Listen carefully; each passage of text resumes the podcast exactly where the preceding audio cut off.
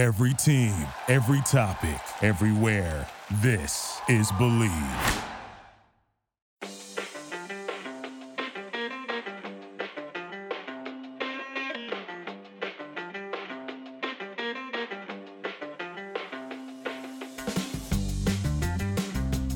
Welcome, everyone, to another episode of Revolution Recap. We have some Revs news. We have some acquisitions uh, since we last talked. The Revs making a couple of trades and re signing one player, and they're also saying goodbye uh, to a long term member of the team. Uh, I'm Greg Johnstone. Joining me today, Sean Donahue. Sean, how's it going? I'm good. How are you doing? Good. It's been a long time since we've had a Greg and Sean episode. Uh, so I'm glad we're able to squeeze this in at the end of the week and kind of catch up on the news that was. I know we've been waiting a long time for some Revs news, so I'm very excited that we are finally able to talk about the additions to this team. Before we start, I just want to give a shout out to our friends at the Rebellion. Go to nerebellion.org to learn more about their organization and how you can become a member for 2023. Season memberships are now on sale. Uh, so check that out, nerebellion.org or at the rebellion on Twitter. Uh, Sean, let's start out with arguably the biggest move of the week. The Revs trading for Latif Blessing from LAFC. Uh, the Revs are sending $400,000 in 2023 general allocation money to LAFC. There are some additional clauses in this deal. Uh, an additional 300,000 in GAM could be sent if certain incentives are met. Uh, and also, our friend Seth Macomber at the Bent Musket is reporting that the Revs' previous grievance related to Ismael Tajouri Shradi and his medicals, um, the Revs filed a grievance against LAFC that was dropped as part of this deal. That was another condition uh, along with this Latif Blessing trade. Uh, and then one more thing too, Latif Blessing, uh, he had a team option extended for uh, tw- the 2023 season. Uh, it's unclear if he is a free agent or if he has another team option in his deal. I did some digging, could not find that that answer. So it's possible this is a one year rental, uh, but either way. Um, probably a, a, shorter term contract for Latif Blessing. So, Sean, give me your takeaway here from this Latif Blessing trade, and if you like it. Yeah, I couldn't I couldn't find that information either on if it's more than a year, but my, my kind of guess is he signed this multi year contract back in 2019 that it, it, would seem unlikely that there's another option year uh, after this given kind of the length of the contract. But who knows? Um, when they announced the contract, they said it ran through 2022, so they didn't even announce there was going to be an option year. So we'll, we'll see what happens there. But I, I, do think it's a short term thing, and the Revs need to either re-sign him or, or, find a you know find a way to move on or whatever. But it seems like a good move to me. I mean, we we've talked before that the Revolution needs someone um, more options to, to, perhaps pair next to Polster just in front of him. Um, and you know, Latif Blessing started his career as more of a winger, but over the past few seasons he's been playing as more of a central midfielder. Uh, he adds a lot of pace to that position, which is you know not something that the Revs have too much of in the in the center of the field. Um, is really could be that guy that can kind of connect between Polster and Carles Gil. So I think it's a good move for the Revs, and I think they got him at you know a decent price.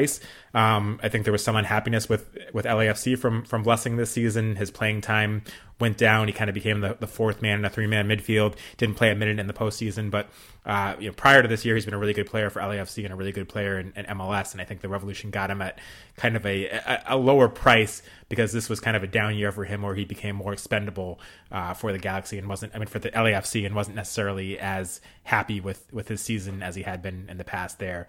Um, and I think some stuff came out about how you know they, they struggled to get his family over here and get them visas. Um, and it sounds like he might have blamed LAFC for that in part. So uh, I do think the Revs got him at maybe a cut rate because of that, and I think he'll be a, a, really nice pickup for a Revolution team that you know wanted more options to play next to Matt Polster, especially if they're going to play that four two three one or four five one.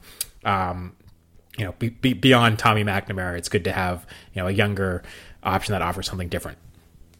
Yeah, and he's 27 years old too, so he's been in the league for a long time. I think a lot of people associate him with, uh, I don't want to say his peak, but he was certainly more of an impactful player in years past. LAFC won the Shield in 2019 and 2022. He was more of an impact player on that 2019 team uh, than last year. He played uh, 2,700 minutes in, in 2019, played about 1,300 last year. He was more of a sub. He only started 16 games after starting 25 uh, games in 2021, 18 games in that shortened 2020 season, and then 29 in that 2019 season. So he was already kind of a little bit out of favor with LAFC. I know I saw some writers for LAFC kind of surprised that they extended his contract. Um, but I, I, think for LAFC, it was smart to do that because he is a good player. I, I, think it's good that they extended him and got something for him as opposed to just letting him walk. Um, it, it, seems like he still has a lot of value, even if he didn't necessarily fit in that LAFC team anymore. And, and he did request a trade too. So um, I think this is good business from LAFC to get something for a asset that is kind of moving out. And for the Revs, I, I, think this is a good fit for their eight spot. Um, I do know he played a little bit on the wing. Um, I guess he played a little bit as a 10 uh, for LAFC. Um, I know on extra time they're questioning whether or not he can play full time as an eight, and this is kind of a role that he doesn't exactly played for long periods of time or, or you know as a full-time position. Um, but I, I, think this is a good acquisition. I think this is what you need as a pairing for matt polster. Um, yeah and I look at this price too, four hundred thousand dollars in GAM plus three hundred thousand in incentives. The incentives don't scare me off. I mean, if you pay that three hundred thousand, that means he's very effective, and this is a good trade. Um, that four hundred thousand doesn't scare me off. His salary was not that high last year. If you look at his salary, it was four hundred thousand dollars in salary, uh, four sixteen six six seven in total compensation, um, compared to what the Revs did last year, bringing in Sebastian Lletget which was, I believe, half a million dollars in GAM, and his salary was at over a million dollars. Um, I, I, I don't want to say I see this as like a you know a a similar deal because I think there are some differences between Blessing and Lletget as players, but I I see similar logic here, which is you need a piece uh, in the central midfield that complements Carles Gil, uh, that is a, a, nice fit for that central midfield. And um, this just comes at a cheaper price. Both the, the trade is cheaper and the salary is cheaper than Lletget. So um, this checks a lot of boxes for me, and I, I, I think this is great. And in terms of the dropping the Grievous part, I don't personally think the Revs were going to get anything from that. I don't think we'll ever know who was in the right, who was in the wrong. I bet there's a lot of gray area, and it would have been very, very difficult to figure out who was involved. I, I, I think it's very hard to prove that there was malice on LAFC's part. And if you can't prove that, I'm not sure what you can get from it. So um, I, I, think this is kind of a win for the Revs on the field. I think this is a win for LAFC, uh, on, you know, getting rid of an asset that no longer fits their team. And I think this kind of settles that uh, ITS grievance, which, to be perfectly honest with you, I don't think we are ever going to get a um, surefire conclusion one way or the other. So I think this is a win-win-win, as Michael Scott would say.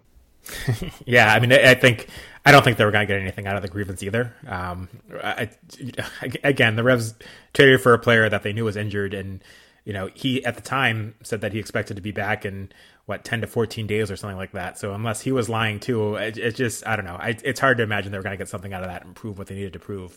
Um, so I think it, it, all makes sense, and the Revs can move on. It's kind of a, it's kind of a way for both sides to move on uh, comfortably too, where the, the Revs can say, "Hey, you know, we made this trade with them, we got this guy, and you know, we dropped the grievance as part of it," and IFC can you know can can say that it was dropped and didn't admit to anything. So uh, it's kind of it is kind of a win for everybody involved and ability to kind of move on without too much egg on their face on either side.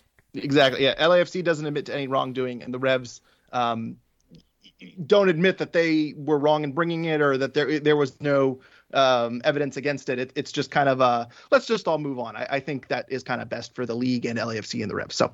Um, one more. Oh, actually, by the way, uh, uh, ITS also Tajouri Shradi news with him. Just as a side note, signs with the team in Cyprus for one and a half years. So career is not over. Um, good luck to him playing over in Cyprus. Uh, and I believe the Bent Musket has an article, an exclusive interview with ITS um, about the trade to the Revs uh, and recovering from his injury. It's about a month old, uh, but go check that out at thebentmusket.com. Uh, Sean, one more trade we got to talk about here. Dave Romney uh, from Nashville, former Bruce guy, uh, I guess always a Bruce guy. I know the Revs were trying to get him a few seasons ago when the Revs, uh, or, or, when Bruce Arena took over the Revs, but uh, years later, full circle, Romney finally making his way up to New England. The Revs are sending $250,000 in 2023 GAM plus. plus 275,000 in 2024 GAM. Romney has a contract for 2023 plus a team option for 2024. So this is a uh, two-year controllable asset for the Revs. Uh, what are your thoughts on the Romney trade? Yeah, it's a good move. The Rev, we we've talked a lot about the Rev needing a good uh, center back and you know needing someone to compete with Andrew Farrell, Henry Kessler, and kind of provide that third starting option because we all know that after last year that Omar Gonzalez is not that guy, um, and of course John Bell left, so the Revs were even more kind of dire straits. So uh, to go out and get a guy in Romney who's still very much in his prime, um, a guy that's been healthy, uh, which is important for the Revs that can has shown he can stay on the field. Um, Four hundred and seventy five thousand dollars was his salary last year, so uh, he's you know pricey but not too pricey. It's a good price for a guy that you know has the potential to be a starting center back on the Revolution. Um, I think it was a smart move, and I'm very curious to see uh, how Bruce Arena uses him. Um, he is a left-sided center back, which I think is notable because Henry Kessler has also been a left-sided center back for the Revs. Um, so, uh, uh, you know, there's been some suggestion that maybe Andrew Farrell becomes more of a rotational piece, but it, it would be more natural for Dave Romney to be competing with Henry Kessler um, on that left side of the defense. So it's very interesting to see how he uses it. But I, th- I, think that there's so many games this season that there'd be plenty of minutes to go around. And as we saw last year, you can't count on Henry Kessler to be healthy and available for you know, 30 plus games. Uh, Andrew Farrell has been an Iron Man for the Revs, but he missed some games last year injured, and he's you know on the wrong side of 30 now, so you can't count on him to be healthy and available for 30 games. So I think there's plenty of minutes for all these guys to go around, but uh, I do think it's notable that he's you know left-footed and left-sided center back. I'm also gonna note while we're talking about Kessler, because my my immediate thought is you're looking for a pairing with Kessler. Your Kessler is your younger player. I think he's still got a high ceiling. He was with the United States men's camp.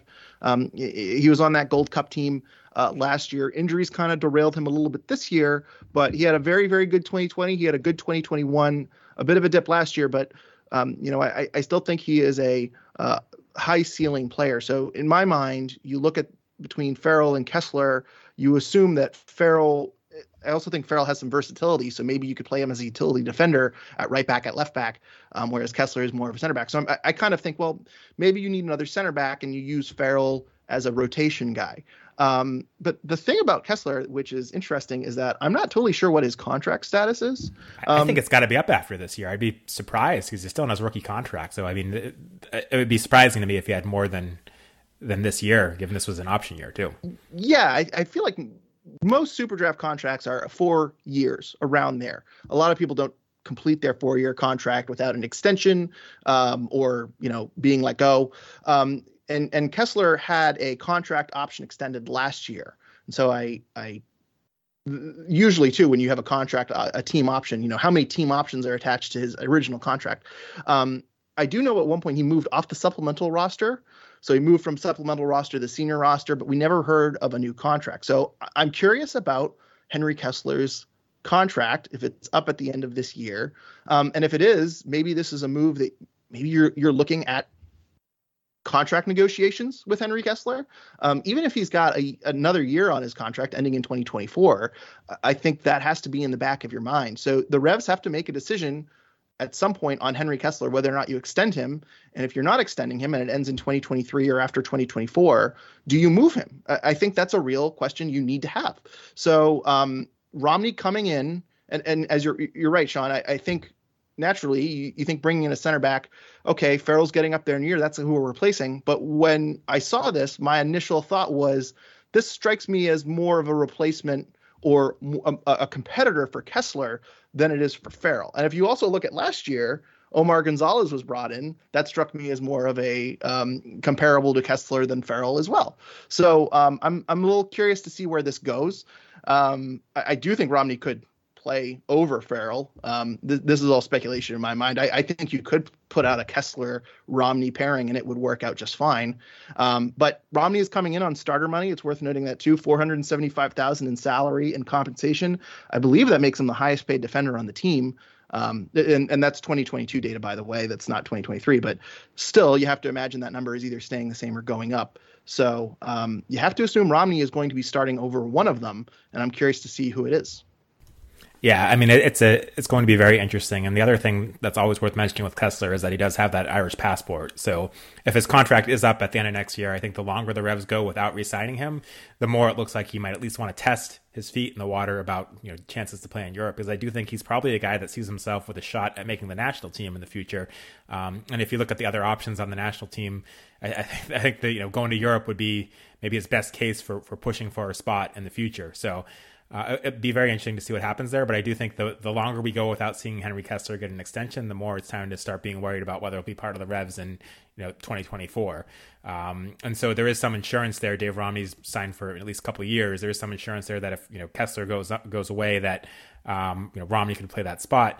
Um, but at the same time, like I said earlier, Kessler is a young defender, but he also has had his share of injury issues, and it wasn't just last year. You know, the year before too, he had some injuries.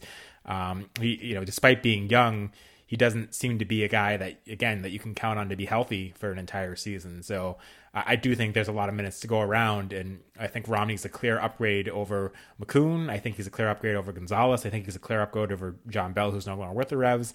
Um, so you know, you have three starting caliber center backs now on this Revolution team. And that's something that, based on what we saw last year with injuries and everything, the Revs desperately needed.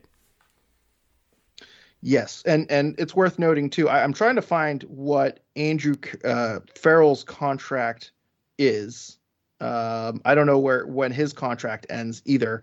Um, but regardless, I, I, I think this kind of solidifies the center back position for the next couple years because you have to assume if Makoun does not work out, Omar Gonzalez is probably not going to be here after next year. Um, there, there's a lot of question marks if, if Kessler leaves, and Kessler will have interest both in MLS and Europe. I'm I'm sure of it. So um, the Revs might have a, a, bit of an issue there on their hands.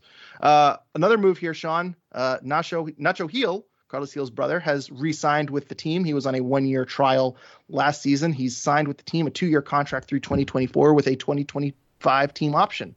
Sean, what are your thoughts on this uh, move re-signing Nacho Gil? Yeah, my only surprise is that it took as long as it did. The Revs protected him in the expansion draft, so they had to know that they were going to try to re-sign him, and probably felt confident that they were going to be able to do it. I think both of us had kind of low expectations for Nacho when the Revs originally signed him last year, uh, and he definitely ended up exceeding those expectations. Showed a lot of flashes of what he was capable of. Um, you know, you look at this Revolution roster, and if we are assuming that they're going to play a four-two-three-one or a four-five-one, whatever you want to call it. Um, they're still very thin on actually natural wingers. There's Borrero on that roster, um, Gustavo Bou, who you know we think there's a good chance will play, play some time on the wing this year, and you know Tommy McNamara, who's not really a winger but can play on the wing.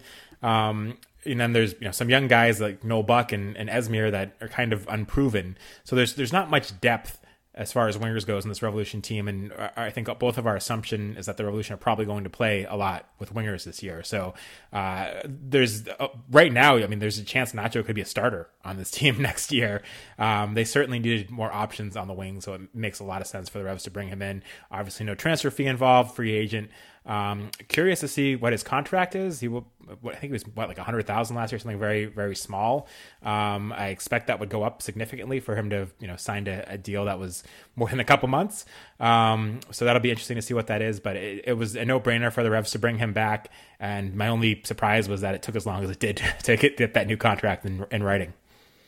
Yeah, no notes. I think you said it pretty well. I, I, think we'll learn more about our thoughts and how much we like it when the salary is revealed. Um, I can't imagine that one hundred thousand dollars is going to be the amount he's signed for. I think that was just kind of a trial. You know, keep him busy. You know, he wasn't doing anything. Rubs needed a, a body. Um, why don't you come in and, and play here for two months? Type of salary. I mean, it's it's backups aren't paid hundred thousand dollars anymore in MLS. I feel starter money has kind of surpassed three hundred thousand, and backup money is high ones, low twos. So um, I, I, imagine, if I'm guessing, I'm putting this around 200, 250,000 uh, as a salary. Um, and there's some longevity to it, two year deal um, with a team option. So um, I can't imagine this is going to be a blockbuster deal that's going to break the bank.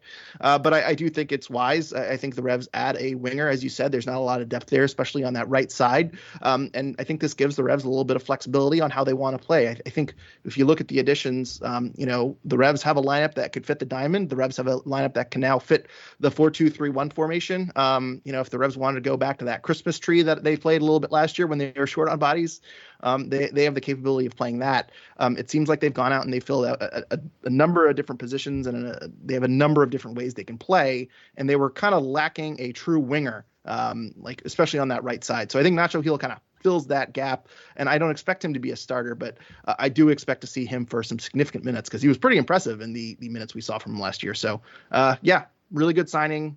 Good marks from me. Uh, no complaints there. Yeah, I, I, am very curious to see what his salary is because I kind of have in my head that it's going to be more like a, four hundred, four hundred fifty thousand dollar contract, but who knows? Mm. I, see, that's where it's getting a little messy because he is going to take an international roster spot. Um, so I am a little, I don't know, I don't know about that one, but if he's on backup money, I have no complaints. So no. Uh, one more note here: former, now former Revs keeper Brad Knighton uh, announced his retirement this week. I don't think this was a total shock to everyone, to anyone. Um, he, he was out of contract. I know he signed a one-year contract after reaching free agency last year with the Revolution. Uh, but I think he's just been on the team for so long. It's, it's still a bit sad uh, and, and still I don't know. In, in, a way, it's not surprising, but it is surprising to see him finally go. Uh, he will st- remain with the organization as he is named the Academy's U17's head coach. So, uh, Sean, uh, Brad Knighton, what are your what are your favorite memories from Brad Knighton, and what are your thoughts on his retirement here? I mean, to really, just his longevity with this team was incredible. That he played through the Nicol era, was part of the Heaps era, was part of the Friedel era, and uh, made it into the Bruce Arena era. He was always a you know, great backup for the Revolution, a solid keeper to have. Um, and I'm sure his veteran experience proved you know vital to Matt Turner at times. I'm sure it proved vital to, to Petrovic when he came in. Um, but you know, it, I'm just glad the Revolution have found a way to keep him in the organization. I think the the timing of his retirement made sense. We talked about it before that. Um, you know, he, he at, by the end of the season, he mostly wasn't the Revs backup. Um, and he was the one kind of backup keeper on the Revs roster that was taking up a, a senior roster spot, um, and yet seemed to have become third choice for a lot of games. So I, I think the the timing made sense. Uh, but it's just great the Revolution found a way to kind of keep him, um, you know, keep them involved in the organization, and they've done a much better job of that recently, of kind of keeping guys that have been around a long time involved in the organization instead of just seeing them part ways, which is, you know, typically what we would see years ago, and when you know former players didn't stay involved. So uh, again, just a, he's been a great servant for the club for so many years and such a good backup for the Revolution. Uh, it's it's nice to see him stay involved. Yeah, and they posted his stats, and Brad Knighton, unsurprisingly, I think has all the goalkeeper records for most appearances and most wins in the U.S. Open Cup. But I think regular season wise, they they posted his records and his stats, and I think he played something like 53 regular season games, um, which is a bit shocking because it seems like he's been on this team forever. But he was never really the starter. Um, he he never had the full time job. I think he replaced Bobby Shuttleworth for a little bit um, towards the end of the Bobby Shuttleworth period. What was that, 2016? I, I remember him starting in that U.S. Open Cup, Cup final game against Dallas. Um, but outside of that, there have only been kind of little bubbles um, where he has been a starter. And I think we talked about in, in, the five, six years we've been doing this podcast that he could have gone elsewhere and he probably could have started for another team and, and been an affordable option and, and, gone out and gotten playing time. Uh, but he was just a very, very good servant to the team. Uh, and you need guys like this. You need high character guys that fill out the roster, that fill depth. Um, and I have no doubt that you know you look at the goalkeepers he's backed up: Matt Reis, Matt Turner, uh, Djordje Petrovic. Um, you know he always had quality guys in front of him, uh, but you, you, still need quality backups and you still need quality depth. And um, I, am sure he also had a hand in you know helping grow Matt Turner uh, and helping grow Djordje Petrovic uh, and and you know being a good person to have uh, in young players' ears. So um, sad to see him go again, not surprising, but still very sad to see him go. And I know he's been on the team forever too. It's still kind of shocking to see that he was a member of the 2007 U.S. Open Cup champions. That there's still a person from the U.S. Open Cup champion uh, that was still active in MLS in in 2022. Uh, he was a member of the inaugural Philadelphia Union team. Uh, his career has spanned longer than the Philadelphia Union franchise. Um, so and we talked about this a little bit uh, with the Jeff Larentowicz interview last year. I think we talked about it a little bit with um, when Chris Tierney retired, it says a lot about a player that came into the league in MLS 1.0 and lasted 15 years, uh, especially when they weren't a highly touted coming out of college player. You know, Brad Knight, unsigned out of uh, UNC Wilmington, made a 15 year career. Uh, that that's really incredible. So kudos to Knighton. And uh, hopefully he has just as much success as the U17's coach uh, as he was uh, a keeper for the Revs.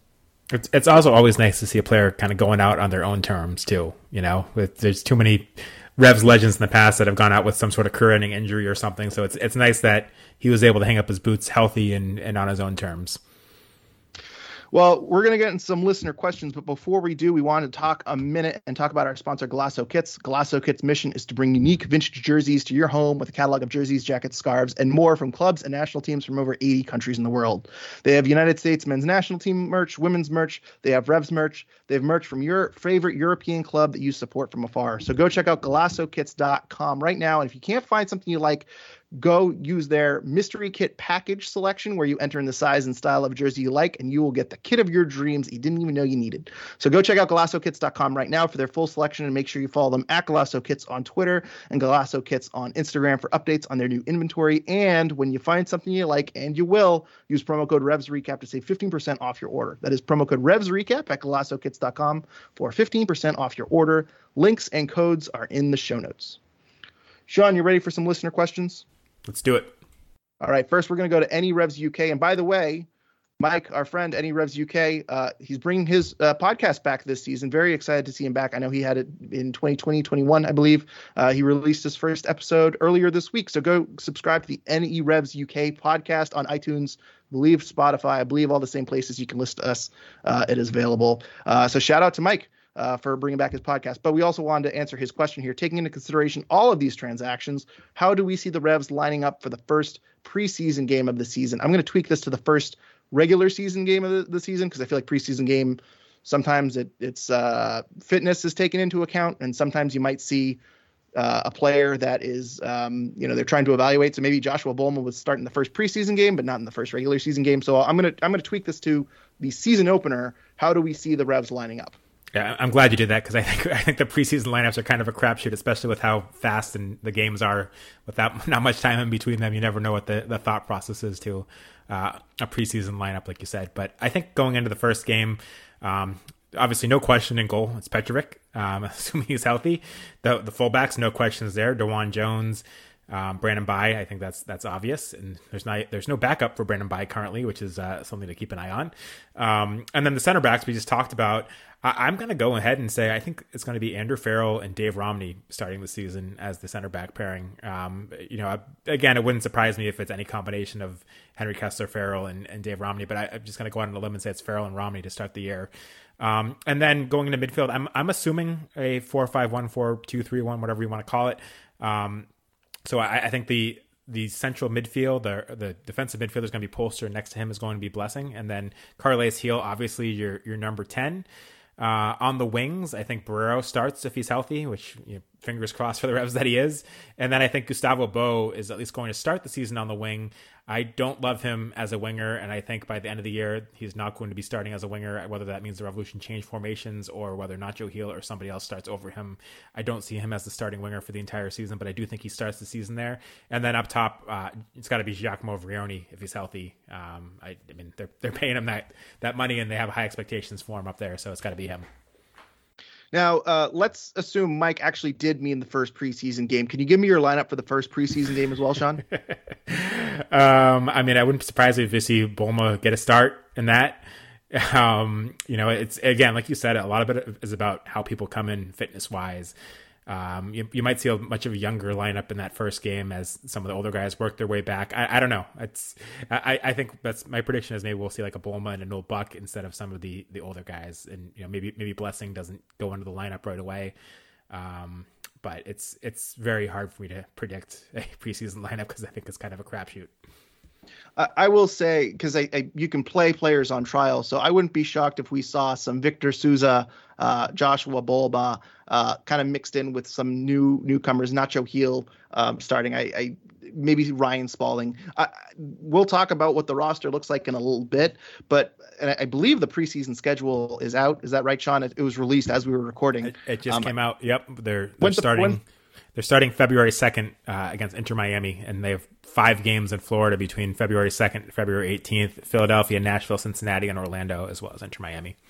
So, I, not to say that I'm expecting a player to move in that preseason window, but I wouldn't be shocked because I think there is a lot of players on this team that have roles, and there are a few that I kind of look at. I'm like, I'm not really sure where this person stands. So I think the draft picks we might see some of them early on. I, I don't know why I'm saying we're going to see them. We're not watching. All these games aren't going to be on streamed again.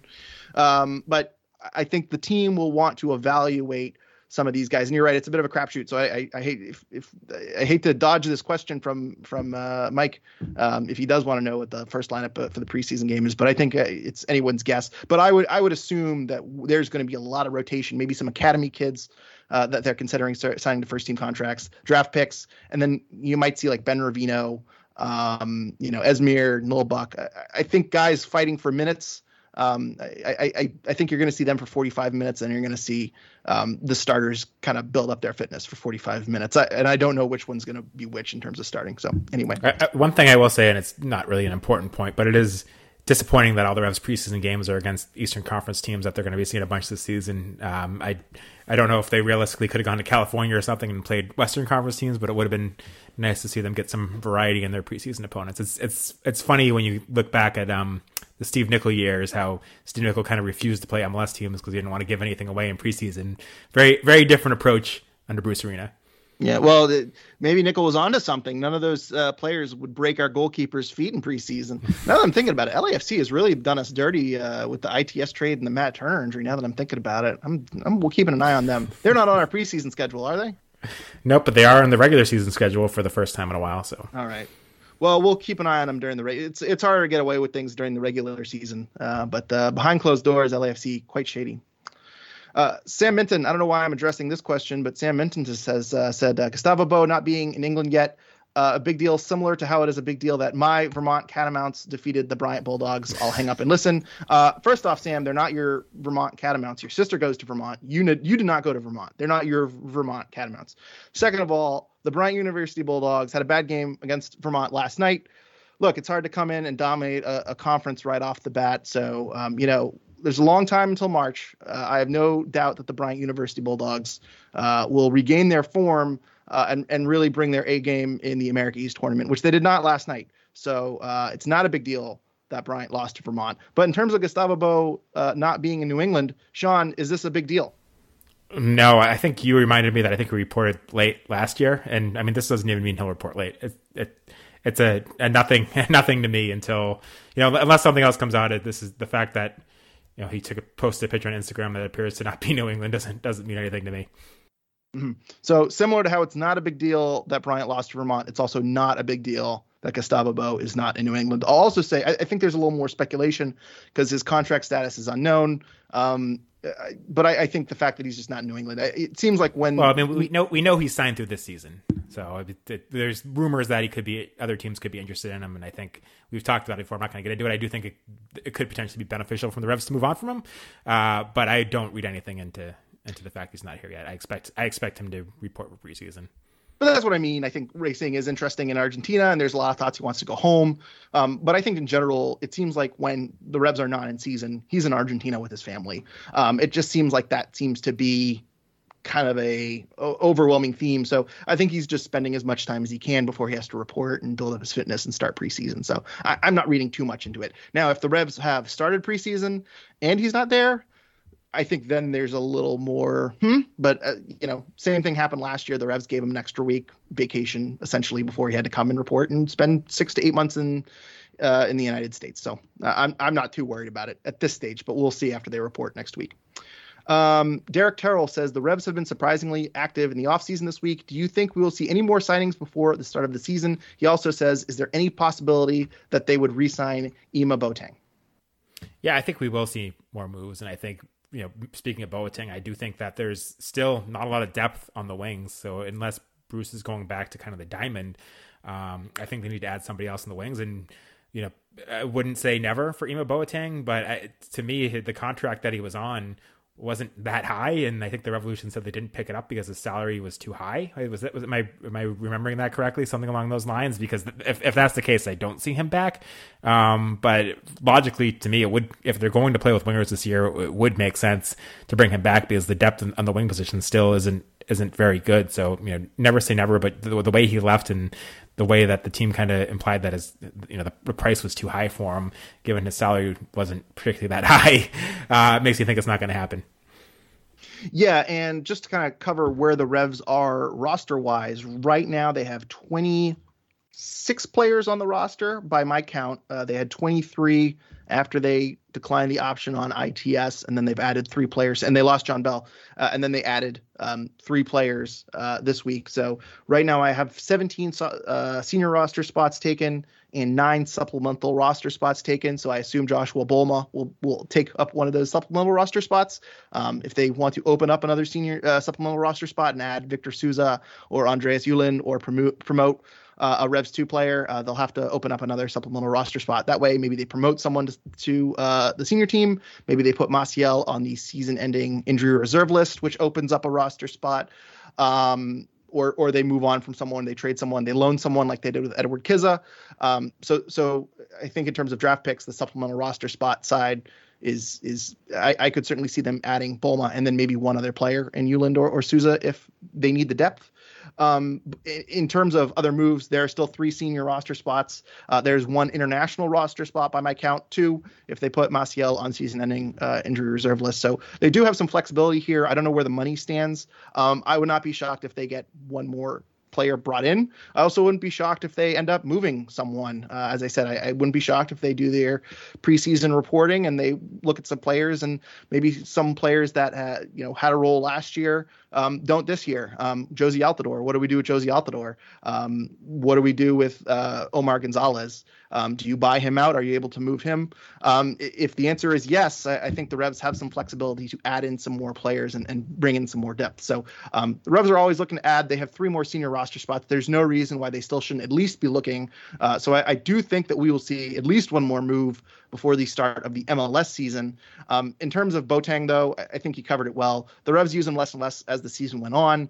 I think I would be insulted if I was Ema. And Bruce Arena told me that you know you're not ex- you're not extending my option, which was what 250. Hang on, let me see what his, his salary was last year. It was 225, and I can't imagine the option was that much higher than that. I mean, even if it was two 275, that's that's backup money. You know, I, I I think that's a little insulting, and I imagine he could get more out on the free agency market. Now, maybe he's testing the free agency market. The market's not there.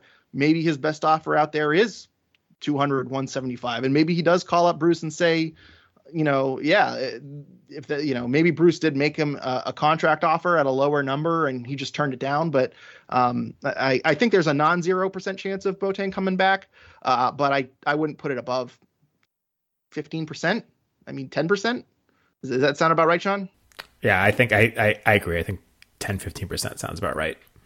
But I do, uh, but I do think he is a kind of a need for the Revolution because I do think they don't have enough depth on the wings. he would he would fill a role. He doesn't take an international roster spot. They have the senior roster spots. There's really no reason why the Revs couldn't bring back Boateng. And I think if you ask most fans, they would say, yeah, that's a no brainer. Um, but I I wonder if something happened there, and it's just not a fit with the Revs anymore. I'm not sure. Uh, you could also say that the Revs want to use Esmir on the left as a left winger. They want to, you know, gr- just they don't want to have Boateng battle with Borrero or something to that effect. But I don't know. To me, it's it's similar to to, to Nacho Gil. It's a winger on the left side who was pretty effective, and you can throw in the last ten minutes of the game, and and you know, it's instant offense. I don't really understand the. I don't really understand the the complaints, but anyway. Uh, yeah, I think, I think we don't understand that, just like we don't understand why Bruce used him so little at the end of the, end of the season. um, Derek also says the Revs account posted, "We have had a busy week uh, with links of their all their announcements followed by the statement. More to come. How do you interpret interpret the statement? I believe, and that was posted a few hours ago. Since then, they've released their preseason schedule, and I think that tweet also had a soon, and it was pointing to a calendar. So I think our speculation yeah. is that is preseason. Is that correct? Yeah, I think so, which is not particularly exciting if there's not any ability to watch the games, which it doesn't look like there's going to be not not a very good announcement if after linking to all the transactions and then but it is what it is. I, I think they might have normally the the revs twitter account and willie likes to hype up an announcement an hour or two before and i think the fact that that tweet's been out there for three hours now and the only thing that's come out is the preseason schedule. I think that was hinting at the preseason schedule. It wasn't wasn't supposed to hint at a transaction but i think some people took it that way. So um, revolution central said thoughts on v and I think he hit send before finishing that sentence. Uh, so, Sean, thoughts on D? I, I have no thoughts on D. okay, sorry, Revolution Central. Uh, I was hoping he'd reply back before before uh, we recorded this, but uh, I'll be very curious. We'll, we'll, we'll answer. We'll give our thoughts on the blank uh, next one when he replies to that tweet.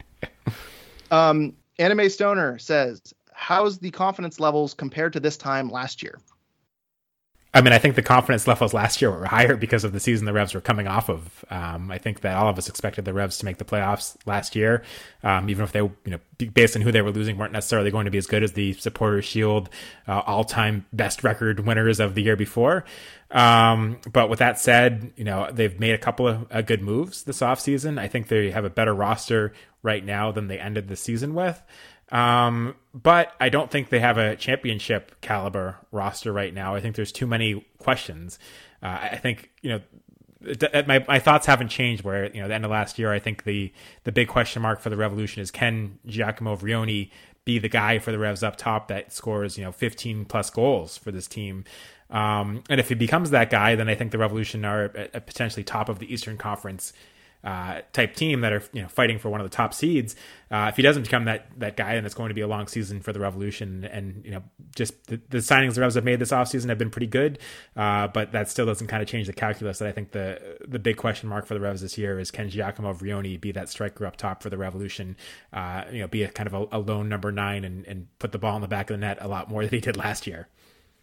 Yeah, I think the big questions are still the big questions, and I think the Revs have made some good moves this this week. Uh, I think they have a few more moves left in them, and I, I, still think you can improve the roster. But I think overall, going into the season, we talked about this. I feel like at the end of the last season too. The big question marks are: Can Vrioni stay healthy? Is he going to fulfill his potential? Is Borrero going to stay healthy? Can he fulfill his potential? Does Bou stay healthy? Is he a contributor again? Um, th- those are kind of the main questions. And if the answers are no across the board, it's going to be a rough season. So. Um, uh, my confidence levels as of right now compared to last year, I was much more confident in last year's team. We were coming off that 2021 season. I think they were one of the favorites to win MLS Cup. They're not MLS Cup favorites this year. Um, I'm more confident in this team than I was two weeks ago. Um, but I'm not. I mean, Sean, what I project them to be what sixth, seventh seed in the East, five to seven ish seed in the East. I don't expect them to be contending for the Eastern Conference Championship. Yeah, I, I expect them to be contending for one of the, the lower playoff seeds this year, based on the roster as it stands right now. Yeah, I think, and, and so which is less than I expected last year at this time. Even even if you could make the case that you know, knowing who the Revs are about to lose that season, that the roster's in better shape than it was. Mm-hmm.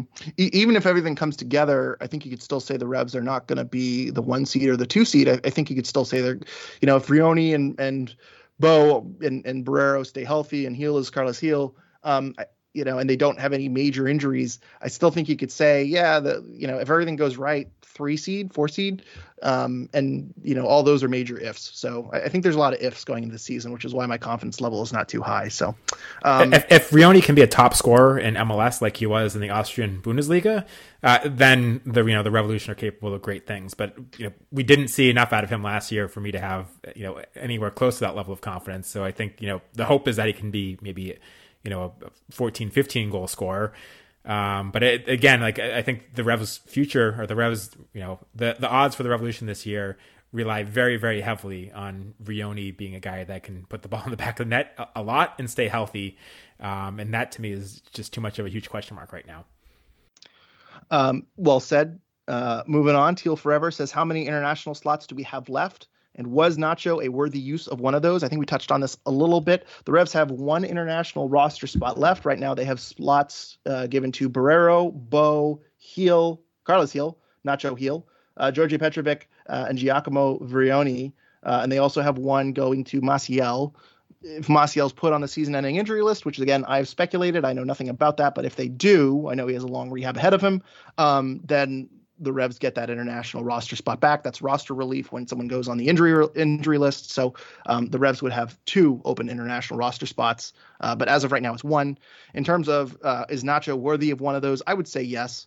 Um, I, I don't think the Revs are going to go out and splurge on big international players. So I think your use of this these last two international roster spots are going to be on you know, a, depth piece isn't a bad use for one if the price is right. Um, and, and, you know, they still have one if they do have a, a big player they want to bring over from Europe or South America or, or wherever. But um, I, I, don't have any issue with the use of the Nacho uh, Nacho being given an international roster spot.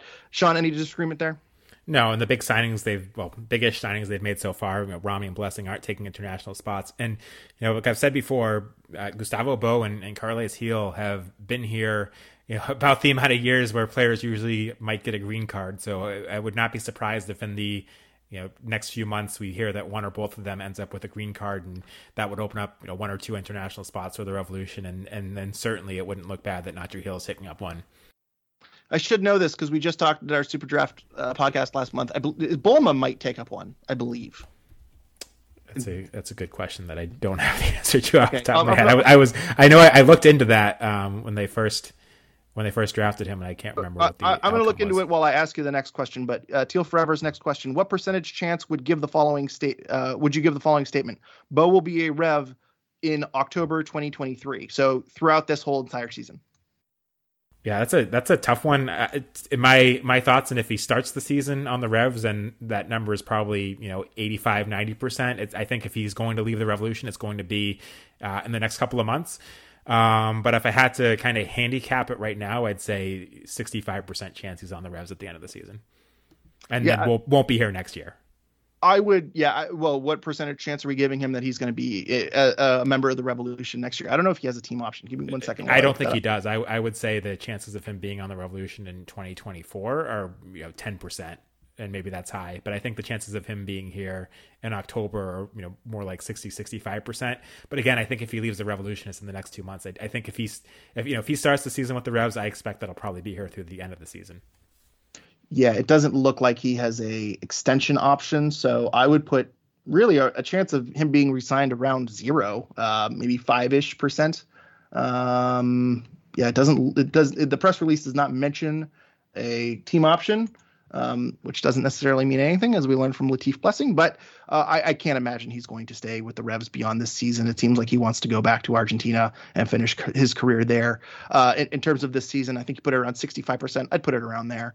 Um, I, I, think the, the only way he leaves early is if there is a this season is going sideways and the Revs are just trying to offload some money and you know, I, I, could certainly see a scenario where the Revs injuries occur and Gustavo Bou kind of is on a bit of a hot streak and you know they let him go on a free transfer or something to that effect or they're able to get a very small transfer fee for him or something like that.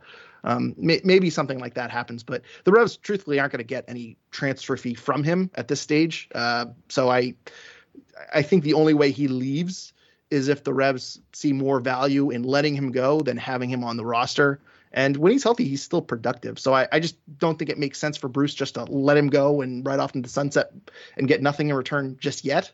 Um, so I, I, think they're going to let this season play out a little bit uh, before they let him go. See, I, I, do think it would make sense for the Revolution if they had an opportunity to let him go um, without, you know, without having used a buyout or something for them to do so, even if they're getting nothing in return. Because I do think that that designated player spot could be used better elsewhere. Um, but I don't think the Revolution think that way or Bruce thinks that way. So I don't necessarily expect that to happen unless the Revolution were to get something in return. But um, again, not to to kind of hammer a point I've been saying over and over again. If if Vrioni is healthy and in form then I don't think Gustavo Bou uh, is going to see enough playing time to justify his designated player spot because I, I really, at his age, don't love seeing him as a winger. Mm-hmm. Yeah, fair enough. Um, I guess it also depends on if they have another designated player ready to go. If they right. don't have anyone, there's less motivation.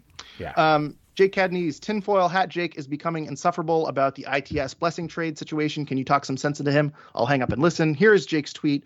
Uh, he says clearly this is MLS, and also it, it should be pointed out that he says uh, uh, tinfoil hat cynical me thinks uh, clearly this is MLS realizing that the ITS trade went bad and forced LAFC into a comparable offer to complete the deal. So um, do you buy this theory that maybe MLS helped move this uh, over the finish line to settle the ITS uh, grievance? I, I don't. I think that this is a fair price for Blessing, given what we know, given that he you know had fallen out of favor with LAFC, and given that it's apparently asked to be traded, um, and given that he probably only has one year left in his contract and um, is eligible for MLS free agency after that, or could potentially consider going to Europe. So I, I think it's a fair price that the Revolution paid for him. Even, at the same time as saying I think it was a good deal for the Revs, I think it's also a fair price that the Revolution paid for him. Um, and you know, like we discussed earlier, worked out for everybody that the Revs could kind of quietly drop drop their their claim about ITS. But I don't think the the league got involved there because you know if they did, the Revolution should have had a, had a cheaper price for them. Yeah, I, I think this and when you consider LAFC was trying to unload an, an, asset that they didn't really need anymore, I think the price makes a lot of sense. Maybe 50k in GAM or 100k in GAM was taken off or something to that effect. Maybe the incentives aren't as high, um, but I feel like that negotiation will be between the teams uh, and the league probably has nothing to do with that. But who knows? MLS has done a lot of shady stuff. There's not a lot of transparency. Yada yada yada. Who knows? Um, Bobby Reverton says, considering the speed we have on the wing, the wings, do you think Arena considers three at the back and maybe two forwards? Uh, so like a three, four, one, two. Uh, Sean, what are your thoughts? Um, I don't really see it. I still don't think the Revolution have you know quite the defensive depth you'd want to see for them to pull that off. And I also think when you do that, then it probably means you know where is Borrero playing? Um, I don't see Borrero playing as as a wingback. Um, and you know, if you do play on that, then you're probably benching one of one of Bye or Jones. I still think this is a team that's set up to play a four man back line. Um, you know, maybe we see that in games where the Revolution are trailing and they're you know trying to come back. That wouldn't surprise me. I think Bruce might have done that once or twice, anyways. Um, but I, I, don't foresee that he's going to switch to a three man back line or you know a five man back line if you want to look at it as kind of three defenders and two wing backs. Uh, uh, Andy from Revs Nation also, Nation also says any chance the Revs try a three slash five man backline, Farrell, Kessler, and, and Romney with Jones and Bye slash Bolma as wingbacks. Um, I think you answered that pretty correctly. Maybe towards the end of games, uh, we see Bruce kind of throw his shape off and throw in a fifth defender um, to close out a game. We saw that a little bit last year with Omar Gonzalez being the fifth man in the back line. That was not great. Usually did not work out. Um, but I think that you have more forwards and midfielders that you have to try to figure out and piece together than you have defenders that you need to piece together. Uh, and I think the bigger questions are going to be how do you get Borrero and Bou and Vrioni and Carlos Gil and Nacho Gil and Latif Blessing and, you know, et cetera, et cetera, et cetera. And Noel Buck, if you want to get Noel Buck more minutes. Um, I, I, just think there's a lot more pieces you got to rotate in the attacking side of the field than in the defensive side.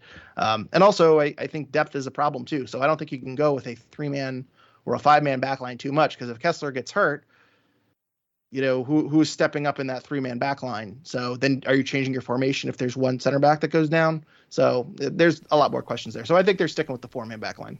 Yeah, and I, I, just look at what happened last year where you know Andrew Farrell missed that key game in Mexico in the CONCACAF Champions League because Bruce Arena, you know, kind of rested everybody for the game before except Andrew Farrell, and then Andrew Farrell ended up getting hurt. I don't know whether it was actually in that game or in you know practice before, but it seemed like kind of an overuse situation.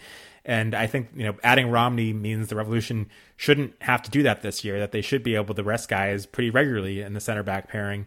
Um, and if you start playing all three of them, then I think you're in a much more difficult situation because then that means you know if you're going to rest somebody that Omar Gonzalez uh, and Makoun are coming in.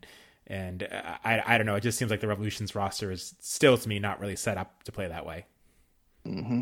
Uh, final question here from Alex Dolan. Will you be joining us in DC for the All Star game? And Sean, I don't know if you know this, but the Bent Musket guys are planning a road trip uh, to Washington DC for the All Star game. Uh, are we going? I don't know. It sounds like fun though. It sounds like think fun. about it. Have to think about it. Uh, full disclosure, um, I know I've talked about how busy I've been this past year. I really have not making any plans right now for the foreseeable future because my daughter was born last month. So uh, hashtag announce Greg Johnstone Jr. Uh, I know it's a weird name for a girl, but uh, we went with it. Uh, but yeah, just uh, on a on a personal front, I guess I should reveal that I am now a dad, and I am very busy and very tired, and I probably cannot commit to things in 2023. But if I can go, I will go. And if any Revs fans go down to the All Star game, uh, let us know, and uh, you can share a drink with uh, drink with me uh, and Sam Minton and uh, Alex Dolan and and Seth. I believe Seth is going too. So yeah, let's all grab beer in DC if I can go. Well, you're you're lucky that you're slightly closer to DC than the rest of us. it'll be it'll be a shorter trip. Uh, absolutely, it'll be a, a two hour drive. Uh, it's less of a commitment. That might be the uh, difference in whether or not I can go. I don't think I could go to this if it was in Orlando. So um, I don't see. Uh, I know someone tweeted out if Bolma is an international player, and I feel like I've said this. Uh, I believe he takes an international roster spot. I feel like I saw that somewhere, but I cannot follow up on it right now. Hmm. Yeah, I mean, I, I, I remember I was trying to figure out why he wouldn't when they when they signed him, and I I oh, never here we go. was able to figure that out. Here we go. But... Sam Minton, team spokesperson confirmed to me that uh, Bolma would take up an international roster spot while Andreas Ueland would not. So that's your. I, I, was getting them mixed up. I knew one of them took up an international roster spot. So if you sign Bolma, then you you in theory have used up all eight of your international roster spots. Um, so I think that is maybe it brings into questioning a little bit more about using your final two international roster spots on a draft pick and and Nacho Gil. But uh, ultimately, I again, unless you have a big name player from across the pond coming in, um, I'm not sure it's too. Well, and and Bolma's Generation Adidas, right? So he's already signed. Uh, yeah. Oh, you just kind of blew my mind there. So I guess yeah. the Revs have. Oh well, now I got to go back to my roster. Hang on a second. Damn. So yeah, so he probably fills that last supplemental roster spot. You're right. That blew my mind. I forgot about that. It's been so long since we've had a, a draft pick where we we've uh, selected a, a, generation Adidas player. That's still the rule, right? Yeah. So unless unless your theory about Maciel comes to fruition, then I think the Revs don't currently have any international spots, and of course, pending a couple of the guys that have been here for a long time getting green cards. Mm-hmm. Yeah, so Teal forever. I changed my answer. I, I, don't think the Revs have any international roster spots left. Um, and I'm, I'm now questioning that Nacho Gil signing a little bit more, but also I, I still think you can put not uh, Maciel on the injury reserve list um, and save one. Which, as I say, I think he's out. Boy, I, I think he's out a full season. I, I don't know if he's going to return at all this season. If he does, I can't imagine he's that impactful. So I, I wouldn't be shocked if that's a move that's made. Again, I have no uh, inside knowledge of that. That's just speculation. But if I was running the Revolution, uh, that's what I would do. I'd give him a year of rehab, give him a year off, and save that interna- uh, international roster spot, and open up a supplemental roster spot in case you wanted to uh, sign Ueland or, or sign Jack P. That's where I'd go. this is going to be a real test to see who listens to the end of the podcast because someone is going to tweet out tomorrow. I was listening to Revolution recap, and we have one international roster spot left, and and that this is a real test. If you see anyone tweet that out, you got to say you, you need to listen to the whole thing. Don't even don't even correct them. Just say listen to the end, buddy. Well, Greg and I are also both players of Football Manager, and if you play as a Rev in Football Manager in one of the recent editions, that Gustavo Bou and Carles Gil always get green cards by this season. So just fingers crossed that that happens, right? someone someone did ask, what's the process? Like, why is it taking so long? And I don't know anything about that that process, but yeah, it's been what four or five years. I mean, I can't imagine it takes that long. Luis Caicedo got one in less time than that. Yeah, I mean, it must be from the players' side, right? Yeah, and I don't know if the you know the fact that Gustavo Bou's goes back to Argentina in the offseason and you know if that impacts it I, I, don't know I don't know what it's a complicated process um, I, I but... wonder if COVID impacted things I mean now we're just getting into complete you know speculation yeah. but I just know immigration laws changed a lot in 2020 with COVID and so I wonder if if that has stalled out the process and maybe um, you know athletes go to the bottom of the the the priority list or something to that effect. But um, yeah, really weird that it's, it's five years in. My my I, I base too much on the fact that Luis Caicedo got his in March of 2021 in the middle of COVID and was here for less time than they've been here. But I, I I don't know. These are all good questions that I should speak to an immigration lawyer about, and I personally do not know. So, Sean, anything you want to talk about before we wrap up here today? No, just the one thing we didn't get to is, I guess, which players, which spots are still needs for the Revolution, um, based on who they've signed so far. And and to me, there's there's still um, three or four. And I mentioned wingers. I don't think there's enough depth there. Uh, I still don't think there's a defensive midfield replacement for Matt Polster if he gets hurt, especially if Maciel is out all or most of the season. Um, I don't think Blessing or McNamara are guys that can fill that kind of number six spot, um, at least not long term. And I don't think we have a, a right back replacement if anything happens to Brandon Bye. I don't like the idea of moving Andrew Farrell out there for you know more than a, a spot start if you're in trouble. So um, those are serious depth issues for me, for my my opinion, for the Revolution. Uh, still going into the season and things that I'd like to see them address. Mm-hmm. Yeah, agree, agree, hundred percent.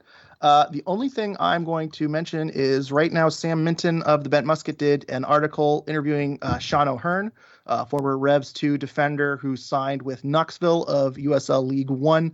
Uh, it's a good little interview uh, with Sean about his time with Revs 2 and why he's made the decision to move to Knoxville. I think it got lost in this week of crazy news with all these transactions.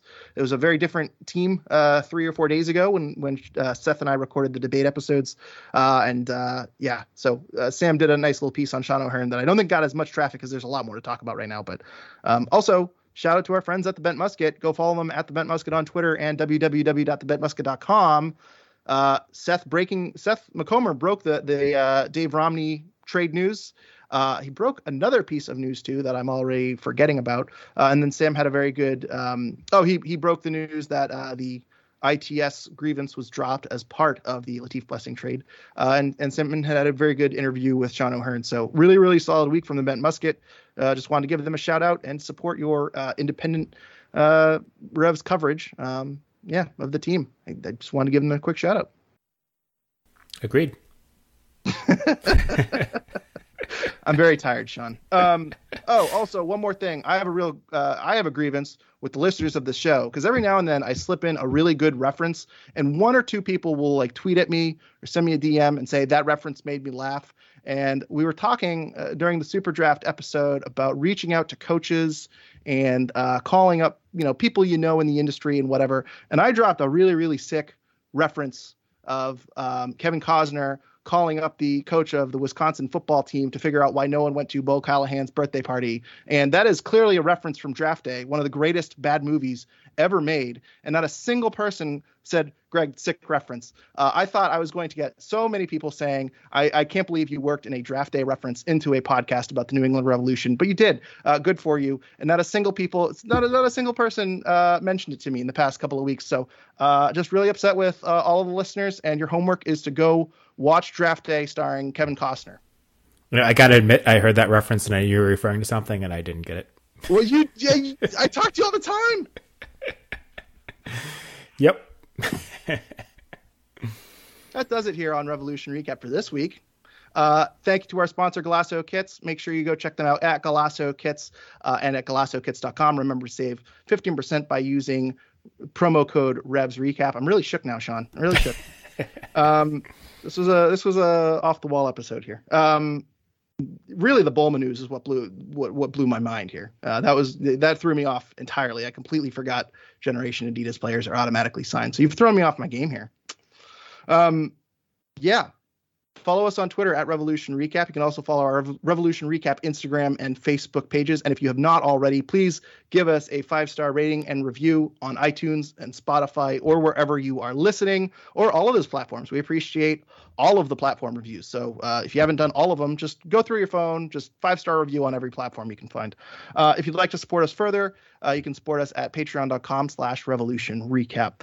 We will be back when more Revs news drops, or we will have another debate episode next week. Oh, by the way, Seth won the debate. People voted. People voted for Seth. Not happy about that either. Sorry, Greg. Ah. But we'll have another one. Uh, next one is going to be, I believe, Seth and Tanner uh, and they are going to be debating whether or not the Revs championship window is closing. So that'll be coming out some point in the next week. Uh, so look forward to that. Uh, until then, thank you everyone for listening and go Revs.